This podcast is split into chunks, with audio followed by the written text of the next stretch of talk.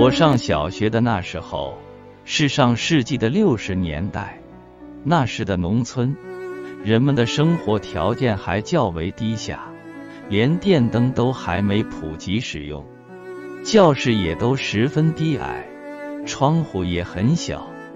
夏天每遇雷阵雨、乌云遮天蔽日时，教室里便会很黑很黑，黑的连书上的字都看不清。这时，师生只得在那里等雷雨过后，看看天可放晴，太阳可能出来。若是雨后继续阴天，老师便会宣布放学了。我们此时就会脱掉鞋子，书包里一装，赤脚跑出学校。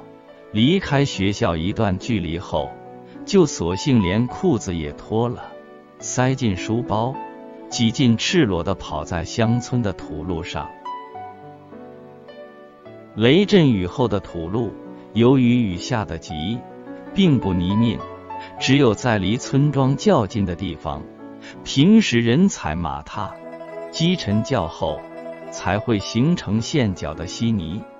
碰到这些稀泥，我们不但不讨厌它，还会在那里用脚翻来覆去的来回踩。直到那稀泥被我们踩得十分粘稠、软硬适中时，我们便会用它捏出小狗、小鸭子玩。无论捏得像与不像，自己都会开心的哈哈大笑。若是三五个熊孩子在一起玩时，我们更喜欢团一块泥巴，用手把它捏成小碗大小、圆柱形，底要捏得非常非常薄。之后底朝上，口朝下，用力往地上一摔，砰的一声响，底上的泥片四溅。有时我们还会比赛，看谁摔得更响，泥片溅得更高。那时我们管这一玩法叫摔响炮。玩摔响炮毕竟是不务正业，大人们看到后。会把我们喊回家，交给我们一竹篮，让我们挎着去河沟边捡地角皮。地角皮又叫地衣，是一种菌类物质，但不是从地里长出来的，只是抱团聚集在河沟旁腐败的杂草里，颜色碧绿碧绿，绿得几近透明，非常柔软，晴天时消失。雷雨后才会出现。若是雷雨天时间较长，那一团地角皮都能长到拳头大小。当时，尽管竹篮里捡来的地角皮，我们会顺手于河沟里淘上几遍，撇去里面的碎草屑，但到家后，在母亲放进拌的面疙瘩里前，还是要淘上好多遍的，不然。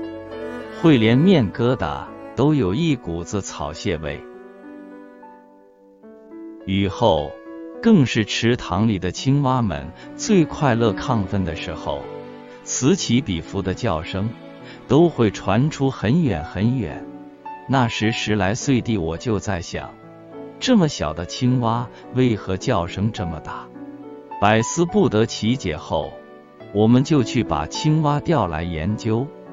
那时候的青蛙还没混到保护动物的地位呢。钓青蛙和钓鱼是完全不一样的。钓鱼要用鱼钩，钓青蛙就简单多了。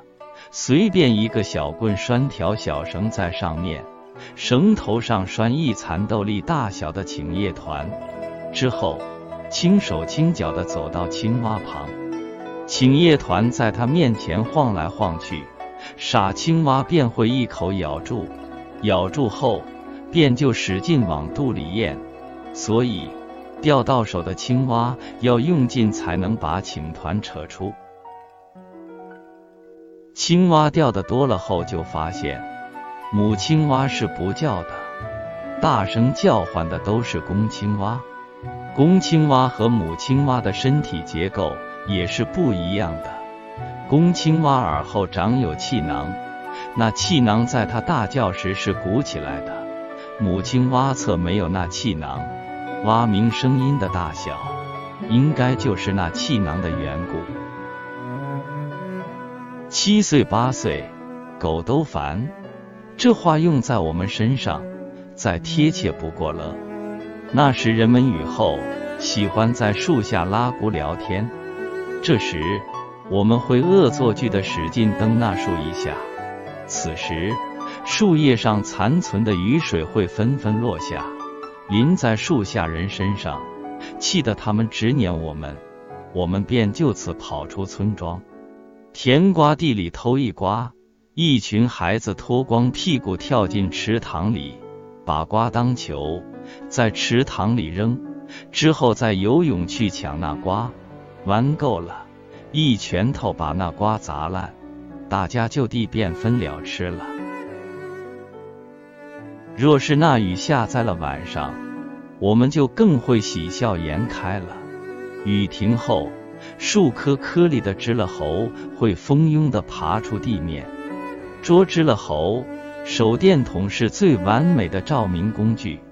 但在那时，手电筒是家里的唯一一件家用电器，只有在农忙季节，父亲才舍得拿出来用一下。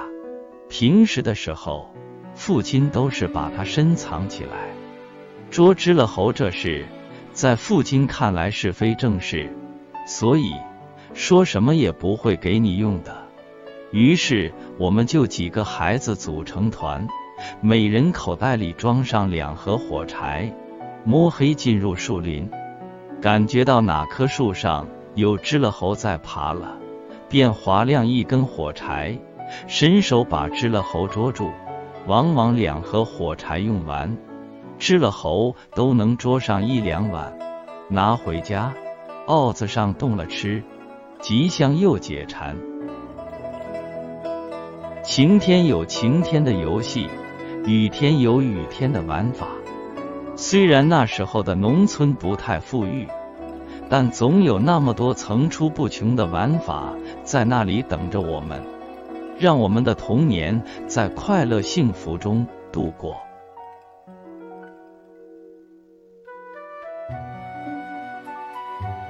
王桂田，那时候我们的下雨后，分享完了，我们下期再会。